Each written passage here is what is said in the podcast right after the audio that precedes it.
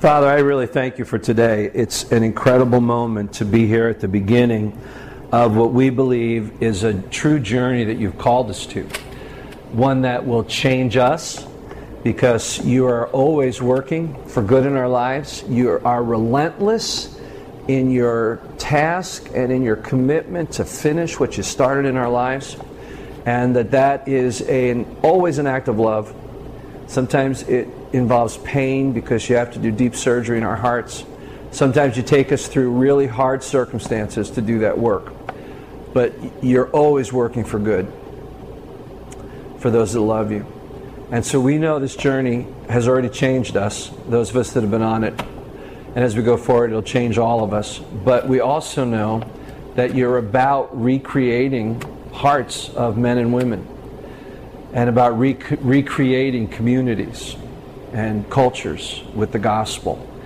And so we're just really looking forward to what you're going to do. And we open ourselves up to it. And today, as we spend some time looking in your word, we just ask you to teach us and expand uh, our vision of who you are as really the true head of the church. And we want that to be true here. We want you to run this church, to be our head. And so help us to, today to look to you in a truly honoring way. In Jesus' name, amen. Okay, so we're going to be in Colossians chapter 2 to start with.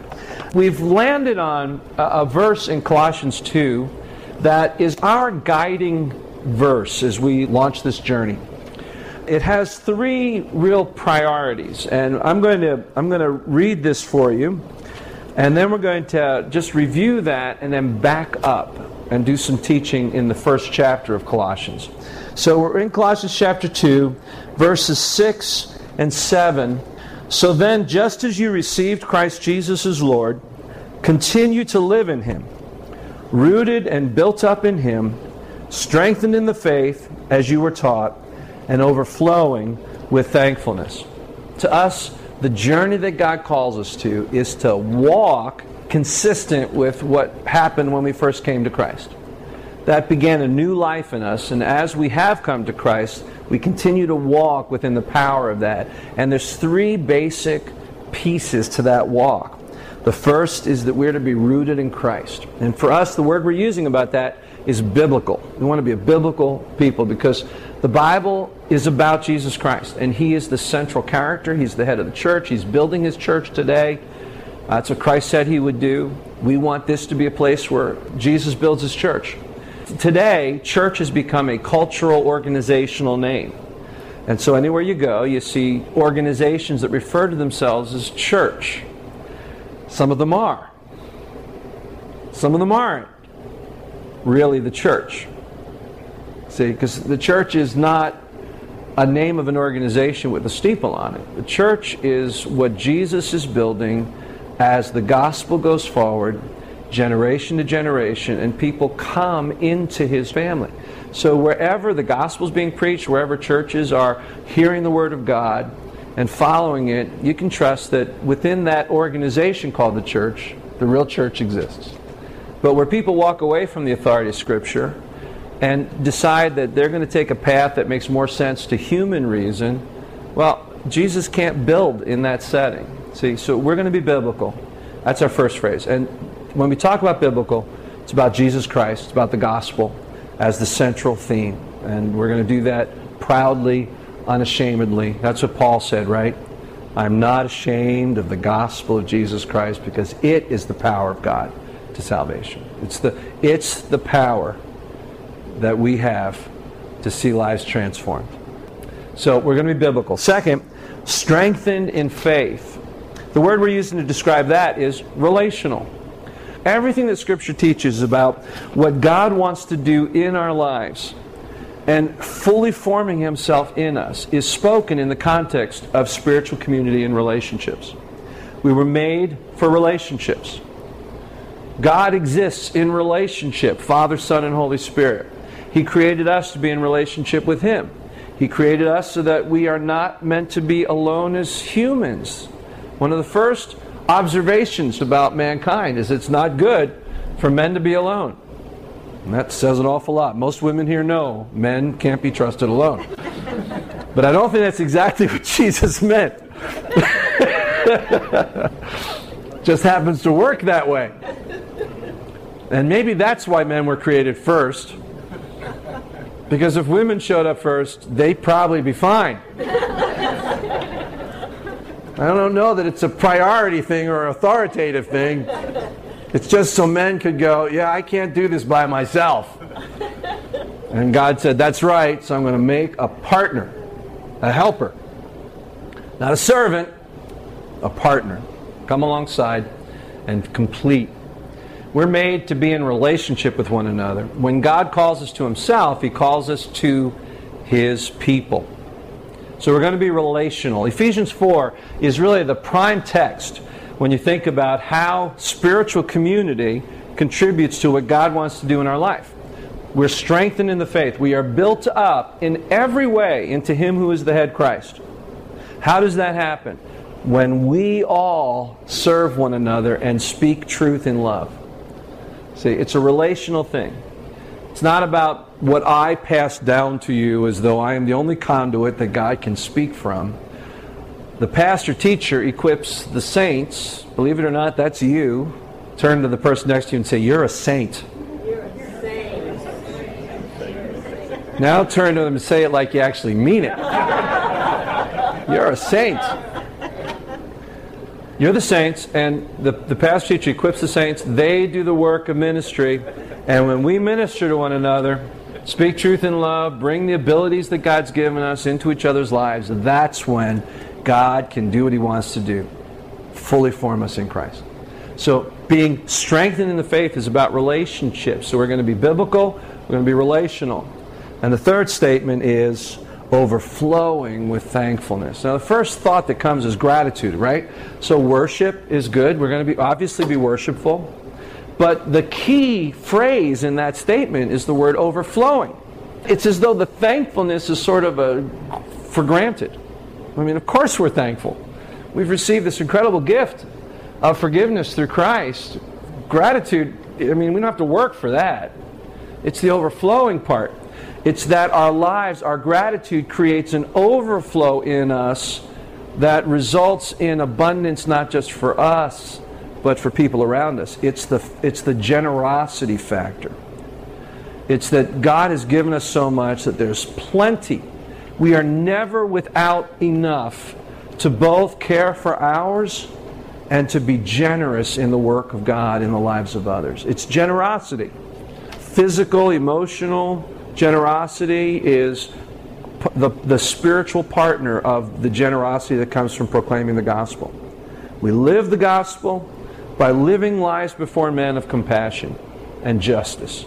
And that's what gives us the context to have liberty to share the message of the gospel. So many people have been turned off by the gospel because they see a group of people preaching it who do not live the gospel. They live judgmentalism and condemnation. And the gospel comes to life when it's seen through our actions. So that means it's not just about generosity, it's missional. So if you're sort of a, if you're more of a emotional, if your heartstrings are more what drive your spirituality, then you can say we're going to be biblical relational, and generous. If you're more of like a thinker, you know, and strategic, you can say we're going to be biblical, relational, and missional. It's got sort of that AL thing at the end working, you know, so that'll preach better. But those are our, those are our priorities. But today we want to talk about what needs to precede that journey. When Vit and I were newlyweds, we had the privilege of living in this beautiful little farmhouse in the dairy farm area of New Jersey. Contrary to popular opinion, there is a garden state in the garden state. Just isn't anywhere near the New Jersey Turnpike. You have to go west. But if you go west, you find these gorgeous towns, and we had the privilege of, uh, as newlyweds, uh, both Vit and I taught at a Christian school, made no money, and so one of the deals was we got to live in a, the old farmhouse, one of the uh, board members. Prior to our moving in, a, another couple that was in seminary uh, lived there, and the house had become quite run down. So that couple made a deal with the landlord that rather than paying their full rent, pay half rent, and then the other half they would put back into the cottage. And they did a great job. Put new wallpaper, new carpet, painted, stained, resurfaced the cabinets, and and uh, put new countertops. So by the time Vit and I moved in, suddenly we both had a lot more class than we had yet to develop uh, at that stage in our life. At least speaking for myself, I had no class back then. So we moved in and we thought, wow, we get to live here. It took about a week to realize we weren't alone in the house. Uh, there were three types of rodents that had moved in before we did. There was a, a family of squirrels in the attic that also claimed the main central wall in this old farmhouse. And, and what had happened was they had taken they, they had taken some pretty cheap paneling and just put it on the wall in the bedroom that our headboard was on. And so there must have been holes in the wall behind it because we could actually hear the fur of the squirrels behind that panel as we're laying there in bed. There were mice in the main living area. Lots of them. I mean, I could tell you a story about one that got on got into Vit's um, fresh made apple cake oh. on Easter Sunday morning on the counter, and we walked in and saw it, and Vit screamed, and it looked up at Vit. and it turned and kept eating the apple cake. I mean, that's how good her apple cake is. But it also tells you that the mouse said, Oh, we have visitors, and just started eating. In the basement, there were rats. So, this place that we thought was just going to be perfect for us to live in was a mess. What happened? Okay, if you actually pause to go and look at it structurally, instead of the way a seminary couple would look at a house, which is basically, let's fix it up wallpaper, carpet. See, that's what they did. They spent a fortune on aesthetics. But if any of our guys here that are in construction went and looked at the house, they might have questioned if it was worth doing the effort. Because that old stone foundation was falling apart. You could come in, you could put your fist right through big gaps where the, the what am I talking about? The mortar. mortar thank you, Bill. The mortar had just worn out. Nobody had bothered fixing it. Go around the back of the house, there was this giant hole in the eave that Mr. and Mrs. Squirrel had put a welcome sign on. Here's my point this couple, meaning well, based on what they knew to do, did the best they could, and cosmetically you walked in and said, This is awesome. But the house was barely livable because the foundation wasn't right. So here we are. We get to start from scratch. So, as we do that, what we want to do is to make sure our foundation is right. So, you know, a lot of people, when you start talking about church, what do we think about? Well, what's their style of music? Can I dress casual or formal? How, how many times? We're going to take communion every week or not? So, when we have those conversations, I want you to think to yourself wallpaper, carpet. That's the trimming those things may be important because eventually they shape personality, right? Walk into each house represented in this room and you see very different tastes. And most of it good, I'm sure. Just different. You put your personality on your house. And we'll do that. Our personality will emerge. But that's not what will make us a church. That's not what will make us a successful church. What will make us successful is that we lay the foundation right. That's why these first weeks are absolutely critical. Now, with that in mind, I want you to look back at Colossians 2 and look at verse 6. It's how the verse begins that I want you to notice right now. There's two little words that start verse 6. What are those words? So then. So then. So, what that indicates to us is this isn't the beginning of a thought, is it? It's the continuation of a thought. It's a little too early in the book to say it's the conclusion of the book, but it's sure the conclusion of something. Since this is true, so then, this is how we're going to live. You see, this is how the Apostle Paul does most of his writing. He always starts with some profound doctrinal foundation. He lays the foundation well. And then based on that, he builds the house, the life that his, the people were to live. And so there is something that Paul has taught out of which he's now saying, So then. Now, we get an indicator before we look backwards of what that is by the continuation of the statement. So then, just as you received Christ Jesus as Lord, in other words, that's clearly part of what he was addressing, now walk this way. Sorry, an old song just came to mind that probably would not, would not be one that we'll close the service with. All right. but, I mean, it has Boston roots to it. Let's admit that. Okay. Walk this way. Um, thank you, Steven Tyler. Okay, I got to get focused again here. Uh, that took me way out into the wrong place. Yes, walk in the path. Like, yes, back to Christ, following Christ. Yes, okay. All things become new. All right. So, what is it then that is about how we've received Christ that determines how we walk in Christ? We're going to go back and explore that. And in fact, over the next few weeks, we're going to explore what to me is one of the most beautiful, significant passages about Jesus Christ in the whole of the Bible. So we back up to chapter 1.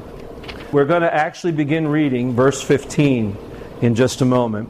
But let me just kind of get you to that. Paul did not personally bring the gospel to Colossae. Uh, his follower, Epaphras, brought the gospel there. And so, as Paul writes, he's writing to them as having adopted them, but not really knowing them personally. So, when you read the early section of chapter 1, you feel that. He says, My, my heart rejoices when we hear about you. And so, he's kind of entering into their journey for the first time, but feeling like in some way he's still their father, their spiritual father, and now he's offering guidance. There are real challenges that the early church faces. Two significant heresies. Much of the writing to the churches in the New Testament is specifically to deal with these two threats that have come up to threaten the, the, the, church and to derail it before it even gets started. You could argue, knowing that God uses everything for good, that the good that came out of these threats is the Holy Scripture that we have in front of us today. Because you would, might argue that Paul and John, who in particular write against these heresies, might not have written so passionately, might not have explained so clearly the doctrines had they not been intentionally coming against some of these heresies. And so we're going to explore that a little bit as well and explain why certain words themselves emerged with the New Testament writers to denote who Jesus was. The two words, particularly, being Christ and Lord, which, of course, we read. Just as you received Christ, Jesus, as Lord, walk in Him. The two heresies, real quick. The first one was the Judaizers. The Judaizers, to summarize, threatened the work of Jesus Christ, the accomplished work of Christ on the cross. They were the first legalists that came into the church who said, you know, it's just not enough that Jesus died. It's not enough that forgiveness is found. If you really want to become a follower of Jesus, you have to become Jewish first. You have to convert to Judaism because Jesus is the Jewish Messiah and so, you know, you, might think, well, that's not so bad. We just have to, you know, observe the Sabbath, not eat pork. No, that's a killer right there. If I can't eat pork, I'm, I'm done. Barbecue is my world. I apologize to any vegetarians here, but I think there's a reason why God gave me these two teeth right here. So, but the Judaizers came in and said, no, you have to do that. So, but, but guys, listen, it's not just that you had to start obeying the law. If you were a Gentile guy and you ha- they had their way, you, would have to be circumcised. So just imagine that at our age. If you get back to the actual Greek language, when Paul talks about this particular heresy, he is really mad. And there's one passage where our translators are very gentle about it. But what he really says, this is God breathed inspired word of God, Paul says, as far as for those who teach this heresy, I wish they would just go all the way and castrate themselves. He's so mad about these people totally dismissing the finished work of Christ by now burdening again the people of God to the law. Wherever Paul went to start a church, when he left, Judaizers came in behind him and said, You know, Paul started it, but we've got more knowledge for you now. And so we're going to tell you the rest of the story. And so Paul writes back, and you consistently can see him writing back, and you, you can feel his anger towards these people that want to re enslave people to some moral obligation. So the Judaizers threatened the work, the finished work of Jesus. Were it not for this heresy, I wonder if Paul would have phrased it this way By grace we have been saved through faith. It is a gift of God, not of works, so that no man should boast. God used that to keep us on the straight path as well. The second heresy were the Gnostics.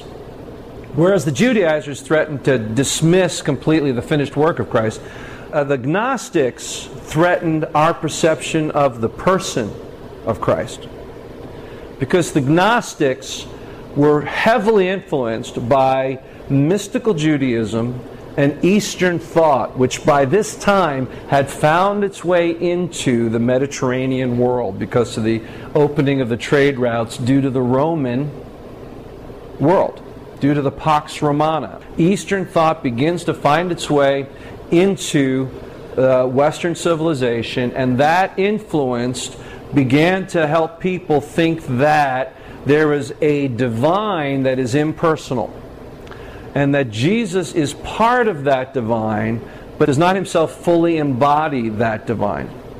One form of Gnosticism taught that what is physical in the world is evil and only what is spiritual is good.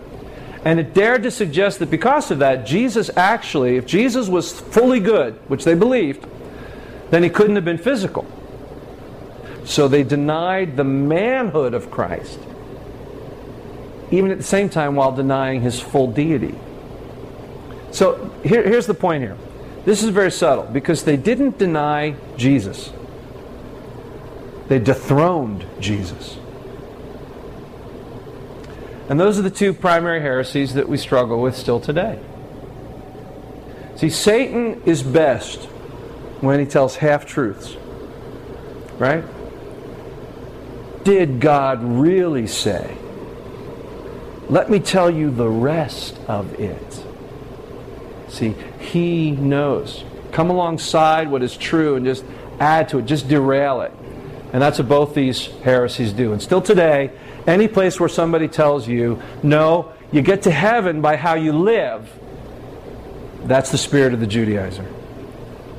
And anytime today you run across somebody that says Jesus was just a good teacher, or he may have been one divine among many divines, but he's just someone worth following. He's not the only way. That's the spirit of the Gnostics, which is why Scripture is still so relevant to us. Based on that, Paul begins to write. As is his habit, he lays the theological foundation. Let's pick it up at verse 9. For this reason, since the day we heard about you, we have not stopped praying for you and asking God to fill you with the knowledge of His will through all spiritual wisdom and understanding.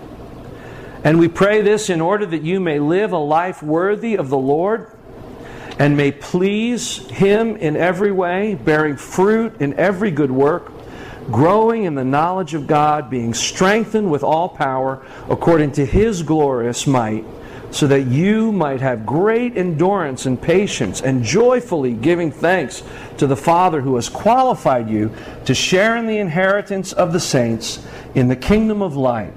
For he has rescued us from the dominion of darkness and brought us into the kingdom of the Son he loves, in whom we have redemption, the forgiveness of sins. Now he's going to talk about the Son who he loves. This is the primary passage we're going to be in for a couple of weeks. Listen to this. He is the image of the invisible God, the firstborn over all creation. For by him all things were created, things in heaven and on earth, visible and invisible, whether thrones or powers or rulers or authorities, all things were created by him and for him. He is before all things, and in him all things hold together. And he is the head of the body, the church. He is the beginning and the firstborn from among the dead, so that in everything he might have the supremacy.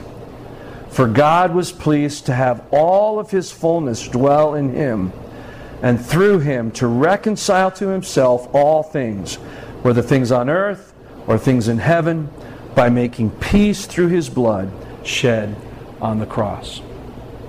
Now, that's as far as we're going today. Here is the main story of this poem. Next week, we'll break it down as a Hebrew poem, and you'll see the beauty of the construct and what the main truths are. But there's two stanzas. The first one is that he is sovereign over creation. And the second stanza teaches us that Jesus is sovereign over the new creation, over the church. Think about it sovereign over creation. The word for that is Lord. Sovereign over the new creation. The word for that is Christ. Just as you have received Christ, Jesus, as Lord, walk in Him. Father, thank you for this central, this pivotal, this cornerstone of your church the person and work of Jesus Christ. We acknowledge him as our Lord, as our Christ, our Savior, and we want this to be a place that not only honors him, but is built on that sure foundation. And as we explore what this passage means and all of its depths in the weeks ahead, deepen our love for Christ, our desire to honor him, our commitment to letting Christ be at the core of all that we do Help that to be the guiding light above all guiding lights, Father. In Jesus' name. Amen. Amen. Good start? Yes. All right.